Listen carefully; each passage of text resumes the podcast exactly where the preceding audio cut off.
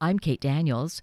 One of the biggest travesties of our recent history in this country is the high rate of incarceration.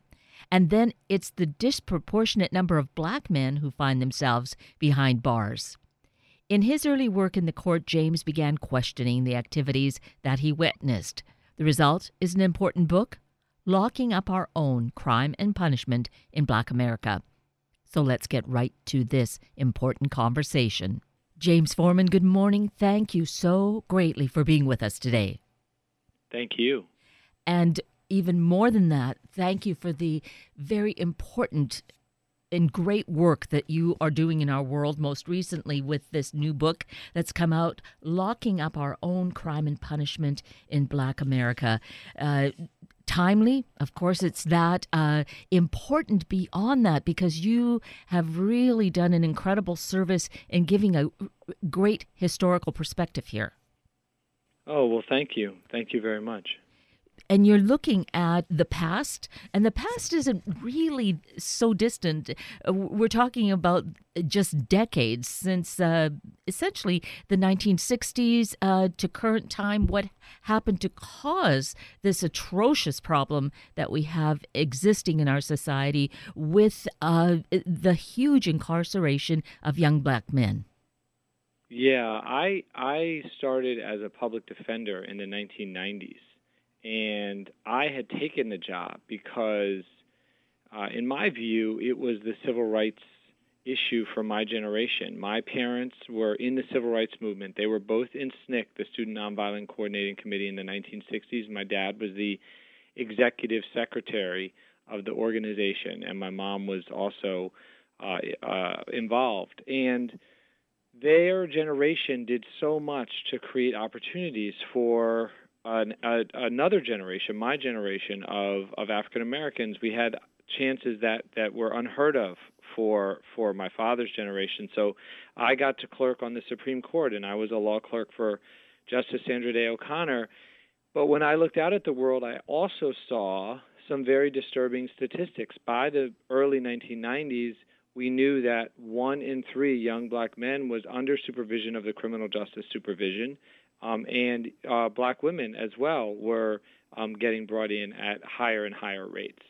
And the United States in the early 90s, for the first time, passed Russia and South Africa to become the world's largest jailer.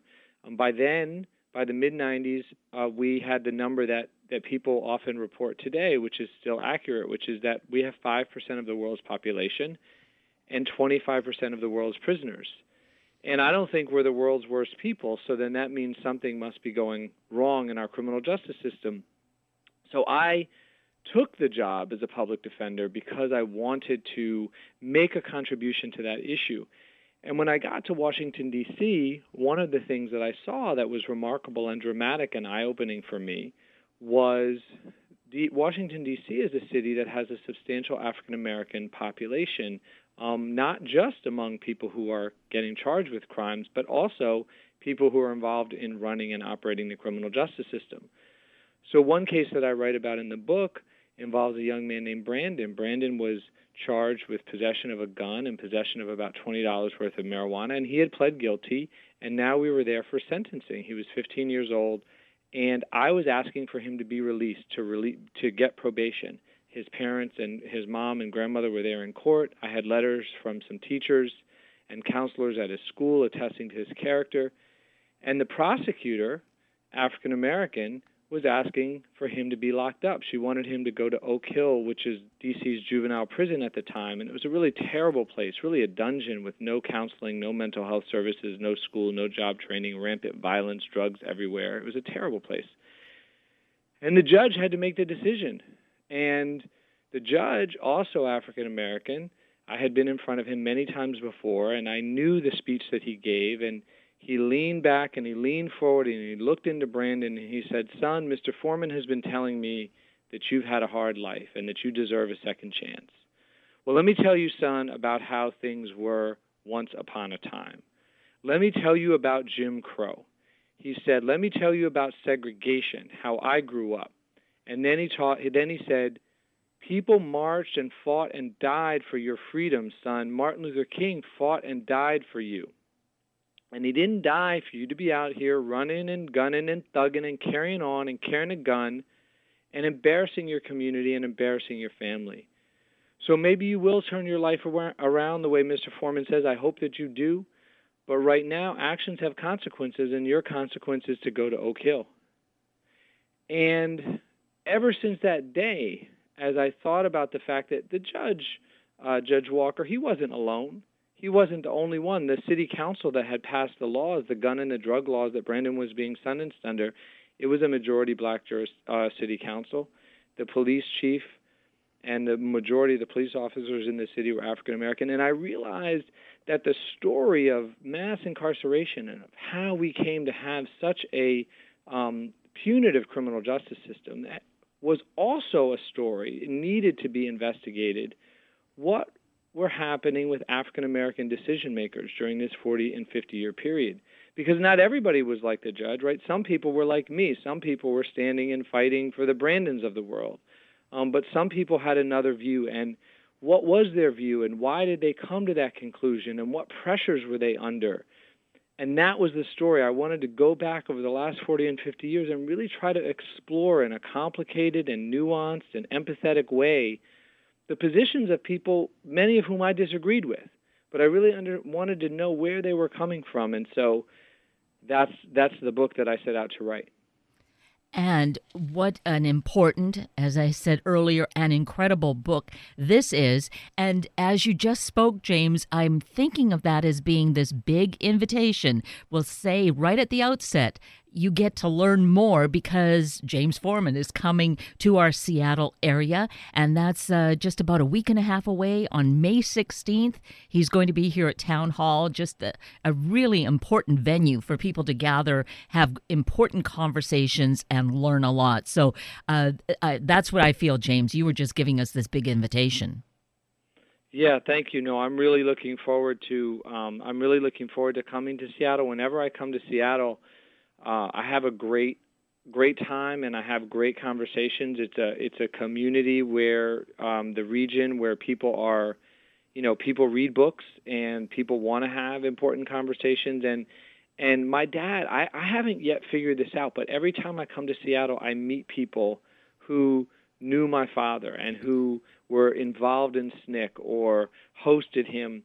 Um, and I haven't yet tracked it down. He must have done some work in Seattle, at least some talks and some visits, because you know when you I, I travel and I do speaking around the country, and it's a city more than except for the South. When I go to the South, there's but except for the South and D.C., other than those places, Seattle, which I wouldn't have thought, but Seattle is a city where I keep running into people who are who are like I I remember when I knew your dad. I was doing this in the movement. I was doing this in SNCC. I heard him speak. He came to my church.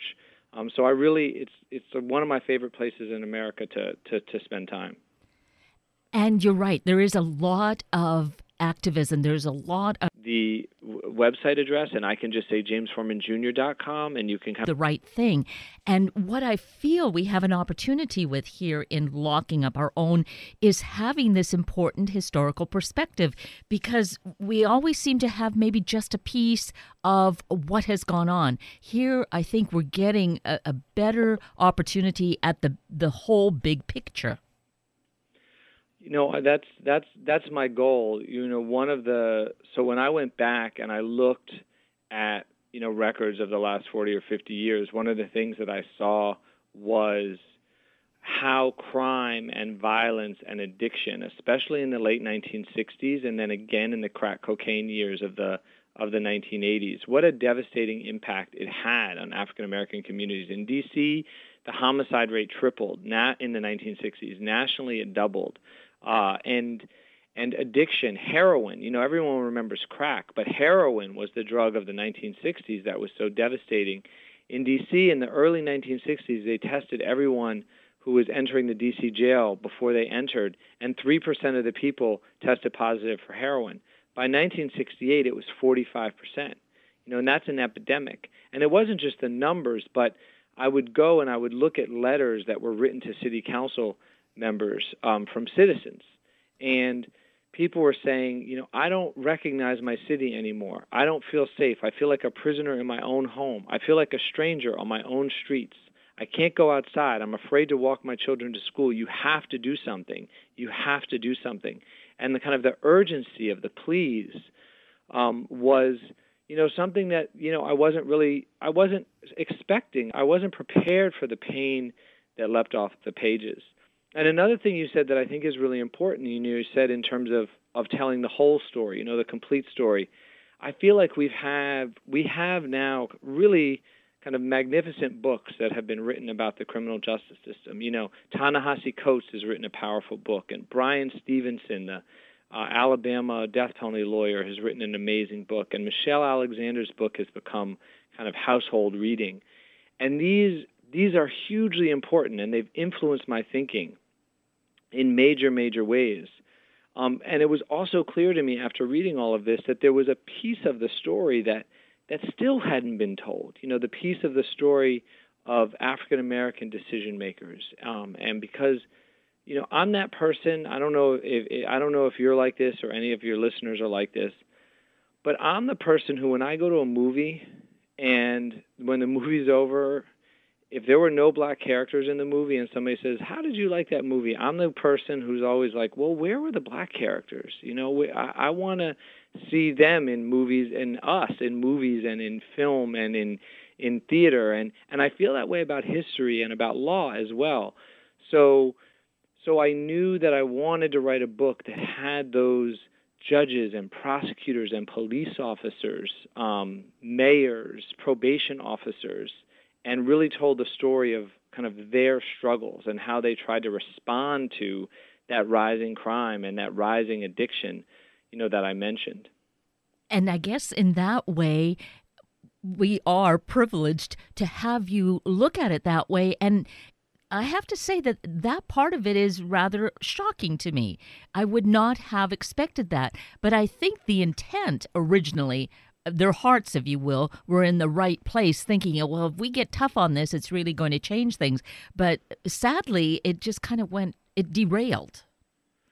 You know, I think that's right, and and I, I'm glad you mentioned about kind of their hearts and their intent because that is one of the complicated pieces of the story, right? When I was originally in court with that judge that I described, I was very angry at him, not just for locking up Brandon, but also for kind of invoking Martin Luther King um, in service of that. And I remember thinking, you know, what what's wrong with him? How can he how can he not see um, what's what's happening here. And so part of my story is is about getting in those right, getting getting in people like the, the the shoes of that judge and trying to look at the world through his perspective.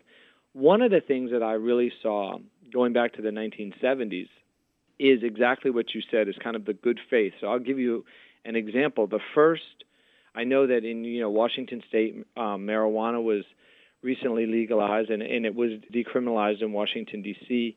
as well a couple of years ago.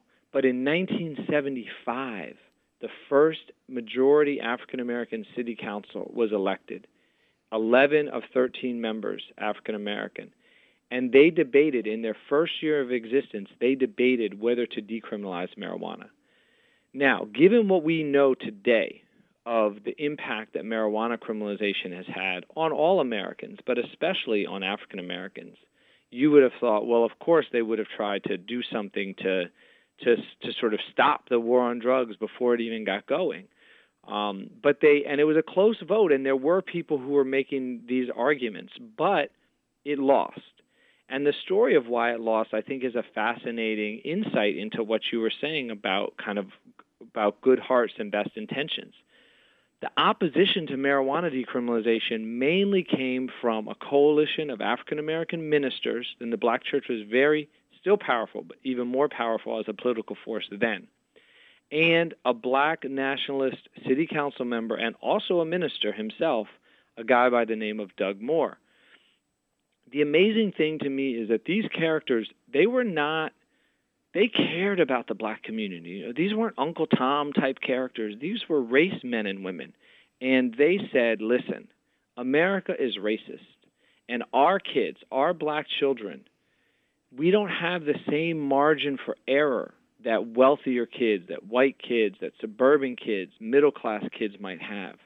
We don't have access to residential drug treatment if our kid becomes an addict. They just become an addict. We don't have we don't have the political power to go to school or to go to the police station if the kid gets busted and make sure that it works out okay for them. So our kids have to be twice as good. There's always been this sense, you know, in the African American community that up against racism, we have to be twice as good to survive. But here, that idea was turned into public policy because they said, you know, our kids have to be twice as good, twice as clean to be able to survive. And so we don't want to send a message to them that it's okay to get high. And decriminalizing, they thought, would send that message. And then you add to that, remember, this is coming right off the tail end of the heroin years, which I talked about earlier. And in that era, you had people like the baseball great Jackie Robinson, whose son had become a heroin addict. And Jackie Robinson was going around to black churches and town halls and meetings and civic organizations and saying, don't decriminalize marijuana because my son, Jackie Jr., is a heroin addict and he started with marijuana. It's a gateway drug, and now that in many ways that's been disproven, but but it was a belief at the time. So you have these black ministers and this black city council member who are acting out of love and concern, but they end up making a decision that has all of these damaging effects. And that is connected to one of the other arguments in the book, which is that we have to look at, you know, sometimes there's a temptation when we look at something like mass incarceration 2.2 million people in prison, 7 million people under criminal justice supervision. There's a temptation to look at it as like, um, you know, something that there was like a decision to do this thing, to have mass incarceration.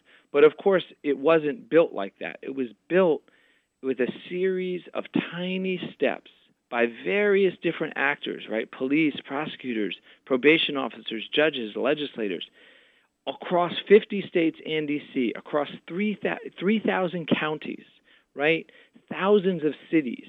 And what happened was people were responding to crises in the moment. They were all getting tougher somewhat. And it, it what happens is if everyone gets tougher and everyone gets harsher, over a 40 or 50 year period, the criminal justice apparatus just ramps up, and you get a, this now thing, this human rights crisis that is over incarceration or mass incarceration. But it was this series of tiny, discrete steps that led us here. Not there was never up or down vote. There was never a vote. Hey, you know, do we want to be the world's largest jailer? Do we want to lock up more people in South Africa and Russia? Right? That was never presented. Um, instead, it was these tiny little micro decisions, these micro acts that kind of led to this. And that ultimately, and I hope we get a chance to talk about this, I know I'm planning on talking about this when I get to town hall. Ultimately, getting out, right, responding to this problem of mass incarceration is going to require all of these micro acts in response. Like, and to me, that's ultimately an optimistic story in terms of solutions because if it's a if it's going to take thousands of small steps by all of us to respond, then that gives all of us a role to respond. It gives us all something that we can do in response. Exactly.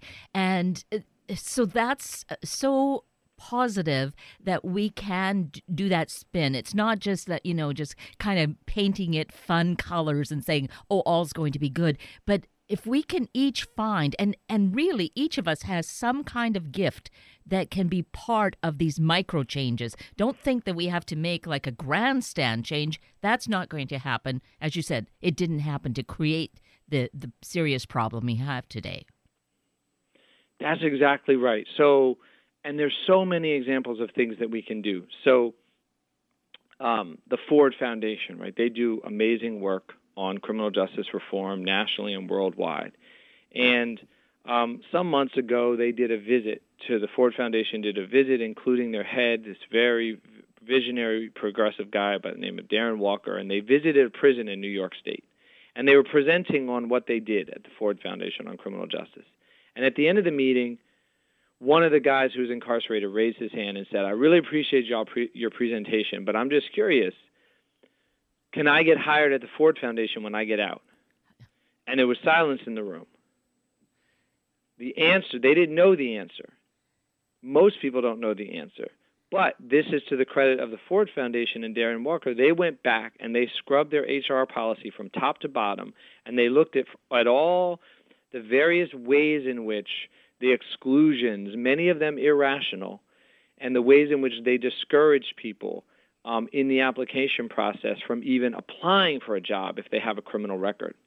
Well, all of us, almost all of us, is either an employer, we might run a company, or we're an employee, right? We're part of a company. So we need to all be doing in our employment what the Ford Foundation did and ask, what are our job applications look like?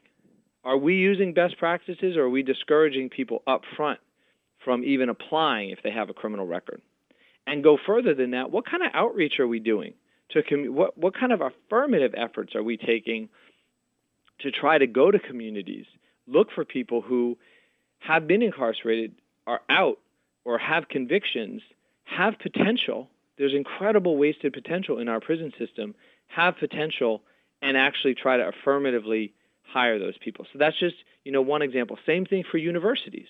Right? Universities, there's a range of practices. Some universities are very welcoming of people who have ha- been convicted of a crime, and others are very unwelcoming. Well, if you're a professor or you're an administrator, find out what your university's practices are and work inside that university to change them so that you're sending a message to people that, hey, we welcome you. We don't view a criminal conviction as disqualifying to attend our university. And affirmatively put that message out there because, you know, we've stigmatized people with criminal records for so long that people assume now that they can't sometimes they can get things and they don't even know it because they assume oh well they're never you know they're never going to let me in their university. So if if our policies are more progressive we also have to publicize those. Another example that's really important to me is our religious communities. So you know one of the biggest problems that we have now is reentry right? People leave a facility they leave a prison they leave a jail and the rates of recidivism are high because it's incredibly hard to reconnect to life. It's people don't necessarily have networks. They don't know how to access jobs. They don't know how to get into housing. Sometimes it's just people don't have can't get a license. You know, if you can't get a license or an ID, then you can't do anything um, in our society. And sometimes it's just the the fee, the twenty dollar fee, and people say, "Well, twenty dollars, come on, you can get a license." Well, if you don't have, if you have zero dollars, twenty dollars might as well be a million dollars. You don't have it, and so there are all these little barriers that people don't see. To, but here's the thing: we have three hundred thousand religious institutions in this country, churches, mosques, temples, synagogues, etc. We have nine hundred thousand people coming out of facilities every year that means that if every relig- if every religious community adopted just three people, just three people coming back to your community, your neighborhood, your city, and said, "We are going to be that base, that foundation. We are going to help you reconnect to civic life, to political life, to jobs, to housing. We're going to welcome you into our arms and help you survive." We would do a huge amount to solve the problem of reentry. And let me just give one more example, because this one's kind of you know personal, close to home for me. I was going around and giving talks and you know saying, "Here's what you can do," and "Here's what you can do," and I started to think about the fact that I'm a professor at a very elite institution. What am I doing through my teaching? I got trained in a program called Inside Out, which is run out of Temple University. and I recommend everyone check it out. They train professors to teach classes inside prisons and jails. And the class is made up of half men and women who are incarcerated and half students from your university. They could be undergraduates, they could be grad students, and in all different subjects art, English, literature, math, science, you name it. Anything a university offers can be offered inside a prison. So I took my class, race, class, and punishment, and went inside a Connecticut prison and taught the same seminar that I used to teach at Yale Law School, but this time I taught it inside the prison to 10 students who were incarcerated and 10 students from the law school, all learning together around a seminar table. It was the most meaningful teaching that I've ever done, by far.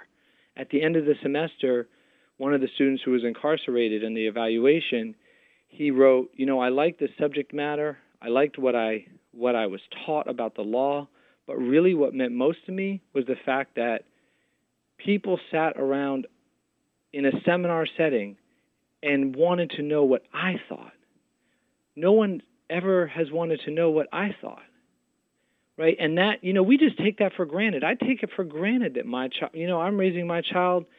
We always want to know what he thinks, right? He grows up in a in a world where he's nurtured and he's told that his views and his intellect are valuable. But if that hasn't happened to you, then that can be powerful and that can be transformative. Another student said, The thing that was most important to me about this class was that for two hours a week, I got to forget that I was in prison. You know, just think about that. Just think about what what that means for somebody to be able to mentally escape from that state of incarceration for two hours a week, the kind of freedom and the liberation and the potential for a transformative future that that, that brings with it. So anybody who's a professor can do this.